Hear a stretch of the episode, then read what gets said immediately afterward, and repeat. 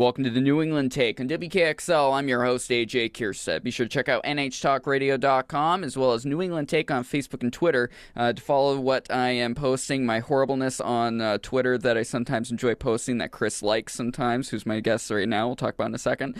And all the shows on demand as well as the video versions.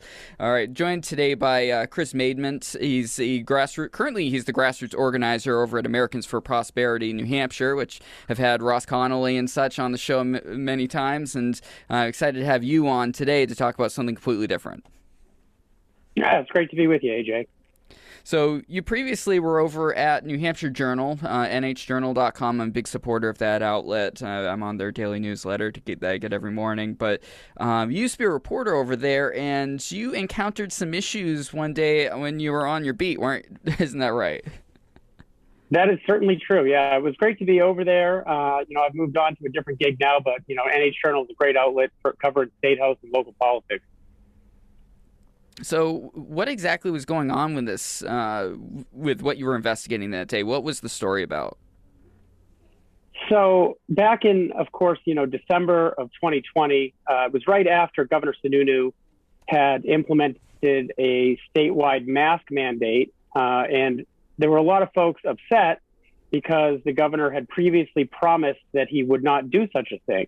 And when he did implement a statewide mask mandate uh, by executive order in, in, you know late late 2022, it came about late November 2022.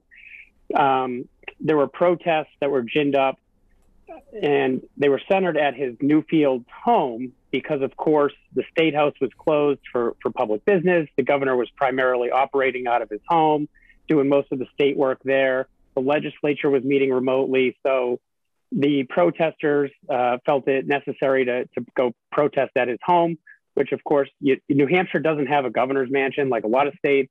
Governor Sununu lives in his, his tiny little, not tiny, his you know regular size, you know middle class house at the end of a cul-de-sac, quiet little neighborhood. Um, so the picketing there you know, got the neighbors' attention. It, got them a little bit upset because nobody wants picketers uh, at their on their quiet cul-de-sac.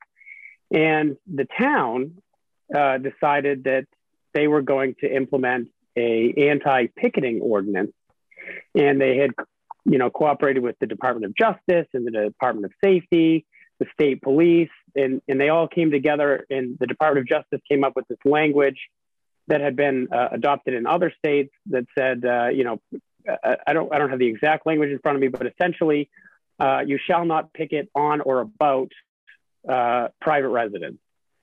So uh, I broke that story that morning. Um, it had it had become an ordinance about a week before that. I broke the story on a, a Monday or a Tuesday morning, and immediately one of the organizers or you know of this group. It was absolute defiance at the time. I think it's changed names a few times since then.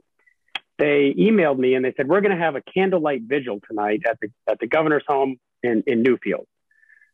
So i sent it over to michael graham and uh, he says oh my gosh i need you to go cover this. And i was like you know i really don't want to do that. I don't, I don't want to spend my night uh, wait, like an hour and a half exactly. from home in the dark in the cold. And he goes well i'll give you you know i'll, I'll pay extra and I said, all right, fine, I'll go. Um, so I drove over to Newfields to cover this, you know, quote unquote candlelight vigil that was organized by the same group that had been protesting at his house for uh, a number of weeks at that point. And uh, when I, I arrived before any of the, you know, protesters, picketers, uh, and there was a large, large, large, large state police presence, Newfields police, um, they had a generator operated spotlight in the middle of the cul-de-sac. Um, it was clear that they were, they were ready, ready, to uh, and they were ready to enforce this new ordinance and uh, and you know hopefully put an end to these protests uh, was their goal according to minutes at the select board. So um, that's how it started, and then you know the the protesters showed up you know right right around when they said they were going to and uh, state police immediately confronted them. So it's just, just it's just a, just a perfect storm of tensions being high, people saying, "Well, we're kind of look, we're not we're not defying your new uh, ordinance you put in effect. We're just having a vigil. We're not having we're not picketing. We're not protesting. Tip, just, this just sounds typical New Hampshire protest to me. Yeah, you know, like oh, we're not we're not picketing. We're just we're just going to hold a candlelight vigil right here for the mask man. It's like okay, um, but the state police were, were you know they were ready to have none of that. Um, Trooper Trooper Dodds was the first one that I had an interaction with. He had an interaction with the, the protesters as well. He says he said to them, you know, you can't stand in one place. So if you march, you'll be fine. But if you stand in place, you're going to be picketing, and we're gonna we're gonna cite you for it. So they marched uh, a little bit down the cul-de-sac, and as they were marching down, he he approached me. I had been going through my photos at the time. I was you know taking pictures on my digital camera. I was looking through the pictures that I had already, and he comes up to me and he says, "Who are you and what are you doing?" And I was like, "Well, I'm a reporter with New Hampshire Journal, NHJournal.com. Uh, I was wearing a, a press badge that was ironically issued by the White House from when I had covered a Trump rally." Um, and he says, Well, I've never heard of them. So you have to march with them. And I said, Well, I'm, I'm not going to argue with you, but that's really not how that works. So I, I just walked back to my truck and I kept going through my pictures. Uh, eventually, they came back, you know, marching back towards the cul-de-sac, and they were marching around, and I was following them from a distance. Um, the, you know, the spotlight was running. The state troopers had the spotlights on their vehicles pointed at them, following them. And there's this little path that goes uh, between Governor Sununu's house and his neighbor, and it cuts over to the, um, the there's like a, a, general store, a town store at the end of the path. So it's a shortcut for people in the cul-de-sac. They walk over to the general store and you know whatever. Uh, so they started marching down this path between the two houses, um, and, and the state the state police kind of swarmed when they started walking down that path and, and you know pulled them all aside and started give, issuing citations. Uh, and I, you know, was taking pictures this whole time. I'm just trying to stay out of the way. And the another, geez, you know, six to twelve cruisers pulled in, um, and there's there's state police in riot gear get out, and they march up the path, um, you know, two by two, and they they arrest this one fella, Skylar Bennett, uh, on a on a multiple charges. Uh, I believe trespassing was one of them uh, disturbing the peace or disorderly conduct, whatever I forget what New Hampshire calls it, and then um, a third one. And so they, you know, he creates quite a scene when he's getting arrested, and you know they throw him in a, in a cruiser, and that's all set. They continue issuing citations to the the rest of the protesters that were there, um, and then I'm standing there taking pictures, and I ask one of the officers, I said, "Is everybody that's protesting getting a, a citation right now?" And Trooper Dodds uh, turns to me and he says, You were warned, you're going to get one too now. And I said, mm, Okay, mom, I'm not going to argue with you. Like I said earlier, now's just, not the time know, to have the argument. Here to do my job. Right, exactly. I said, You know, I'm, I'm not going to argue with you now. Um, you know, here's my license. You give me the citation, whatever. I'm not going to. I'm not here to cause trouble. I'm here to report the story, right? Thinking like I don't want to become the story. I just want to report it. Um, well, little little did I know I'd become part of it, right? Here we are. Um, so I, I, took the ticket and I sent it to you know Michael Graham and I was like, oh look, all that extra money that you gave me to be here is going to go to this ticket now. Kind of joking around. Obviously, I, I didn't plan on just paying it. Um, and so uh, that was kind of it for that night. And of course, um, you know, I, I, had to let Michael Graham write the story after that because you know I can't write a story about myself. That's just not cool. So he wrote the story and it ended up you know being kind of a big deal. I think the Washington Post mentioned us, New York Times, and it's quite interesting uh, right off the bat. Wow, that that's amazing. I, I, I can't fathom what the officer was necessarily thinking. I it, it feel like a, a, little bit of it. Uh, do you feel like some of it might have been a bit of a culture gap? I, have seen this as being as doing digital reporting and uh, working for a small media outlets. Like, do you do you feel like the reason why the the officer may not have really considered the implications of what they're doing because it was a digital outlet that he just didn't hear of before? Well, obviously, I can't speak to his motives, right? You know, I, I don't know what was going through his head. Um, I did hear relatively recently that uh, members of the state police had infiltrated the Facebook group or the Telegram group that uh, this group, Absolute Defiance, was using to communicate. Um, and what I was told is that in that group, these Absolute Defiance members were telling uh, everybody that was attending these protests to wear a press badge.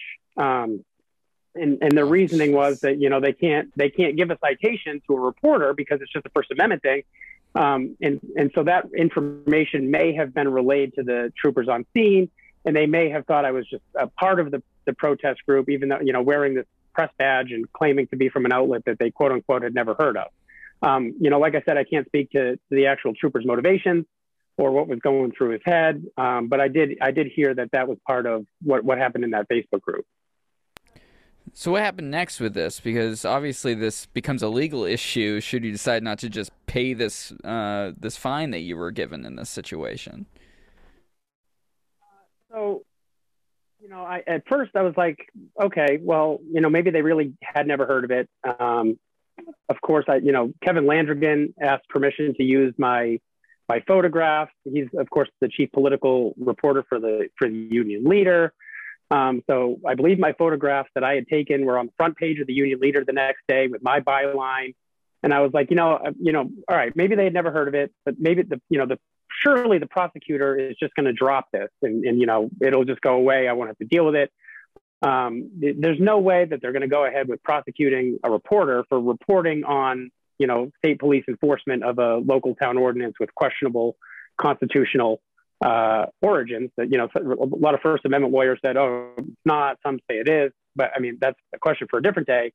Um, and I thought, I surely, I was like, oh, surely this is just to, you know, kind of go away. Surely the prosecutor will drop it. I, I won't really have to worry about it. Um, I was uh, sent the court filing saying that I was due in court uh, originally December 2nd of 2021. Uh, and I believe most of the other protesters had their court their court dates on or around the same time, and uh, I I had to request a continuance. Uh, initially, my wife was uh, her due she was pregnant and her due date was December 12th. She's notoriously early. Um, both of our kids were born, you know, a week. One was two weeks early. One was 10 days early. Uh, so I said, all right, this third one is surely got to be early. So I requested a continuance. I didn't want to, you know, end up in a situation where I just didn't miss, I missed court for, you know, uh, so the continuance was granted and it was pushed out to May 5th of 2022. Um, as we approached that court date, the prosecutor requested a continuance as one of the Newfield police officers was out of the country. Um, and that was granted, and we were given a new court date of July 7th. So that's obviously, you know, roughly two weeks from today. Um, and so I, am still thinking the whole time, right up to this May 5th date, like it's just going to go away. Like, you know, in early 2022, the judge, Judge Hall, ruled uh, not guilty for six of the nine that were ticketed. That, that nine includes myself. Um, one of the one of them paid their fine, so that's seven of nine that are that are taken care of. You know, he missed his court date, so he he didn't want to get in trouble. He just sent in his hundred dollars and said, "I just need to be done with this." Uh, so that's seven of the nine. There was one outstanding, uh, Skylar Bennett, who did have a trial on May fifth. Um, early, eh, a couple weeks ago, I guess it was now, uh, the end of the end of May, I believe. Judge Hall found Skylar Bennett, the one that was physically arrested and booked and detained, uh, she found him not guilty of all charges. So trespassing, oh, wow. uh, disorderly huge. conduct, everything. Yeah, everything. He was, you know, not guilty of any charge. Um, and I, you know, uh, NH Journal broke that story. So now eight of the nine were taken care of, and I was the last man standing. Um, and you know, I got a call last Friday, I guess it was, from Damien Fisher at NHJournal.com, who informed me uh, that the prosecutor was intending to drop the charges 18 months after the original incident. And I said, okay, uh, sure. I, you know, sure, Damien, we'll go with that. I, I guess. Uh, I'll wait to hear from my lawyer, yeah. but okay. um, so I did, great. you know, I talked to my attorney, Seth Hipple, er, earlier this week, and I said, hey, um, this, you know, NH Journal reporter tells me that the he's dropping the charges. There's a quote from the prosecutor in his story. Um, you know, what's what's going on? And he says, well, he hasn't officially dropped the charges yet. So we're we're waiting on court confirmation that the charges are actually officially dropped. Wow. I mean, 18 months for something like that. Like, I, I know the courts are totally hosed right now because of everything going on with COVID, and they're still playing catch up. It's like I, I, I work with judges and lawyers and stuff, and it, it it's crazy what they've been having to deal with. But it's it, I'm I I'm shocked that that they managed to get that ordinance through. I mean, it's so unconstitutional. It's is where I can get a I can get opinionated on it. It's totally ridiculous and should never have happened. And if if it ended up getting to any federal court at all, get, getting reviewed, I, I can't imagine it going through unless it was very specifically worded in some fashion. Like I could imagine maybe something around the Supreme Court justices that are with what they're going through right now because it's getting very dangerous in those situations. But I would imagine that would have to be a very temporary order in order until um, due to a risk assessment more than anything else. Yeah, I mean the you know we I, I filed a 91A request with uh, the town of Newfield, uh, the Department of Safety, the Department of Transportation, and the governor's office immediately after this event. Um, I wanted to know more about how this ordinance came to be, what was their enforcement plan, um, what were the discussions, where was the origin of the ordinance, uh, and I, I, received only one back. Newfield responded relatively quickly to the 91A request, which is, you know, New Hampshire's right to know law. Um, they, and I, I got hundreds of pages of documents from them, including emails from the Department of Justice and the Department of Safety and Sununu's uh, trooper detail. Um, and the language for the ordinance came directly from uh, Deputy Attorney General Matthew Broadhead or Assistant Attorney General. I forget his official title at the time uh, Matthew Broadhead suggested this exact language to the select board in in Newfield and to the uh, chief Liebenow at the time was the uh, Newfield's police chief, um, and they brought that language up as an ordinance. Um, it went through all three readings as as it's supposed to. Um, initially, they did try to put it through relatively quickly, you know, same week kind of thing. And, and I, Michael Sununu, which is uh, Chris Sununu's brother, it serves on the Newfield Select Board, and he recused himself from discussion, but did ultimately end up voting for the ordinance uh, one week before it took effect. Um, so that you know that in itself in itself raised questions for me as a reporter at the time. I was like, I need to, I want to know more about like where did this language come from? Like with Michael texting Chris or you know whatever. Um, but due to the, you know the the emails that I did receive, uh, showed that the language came directly from the Attorney General's office.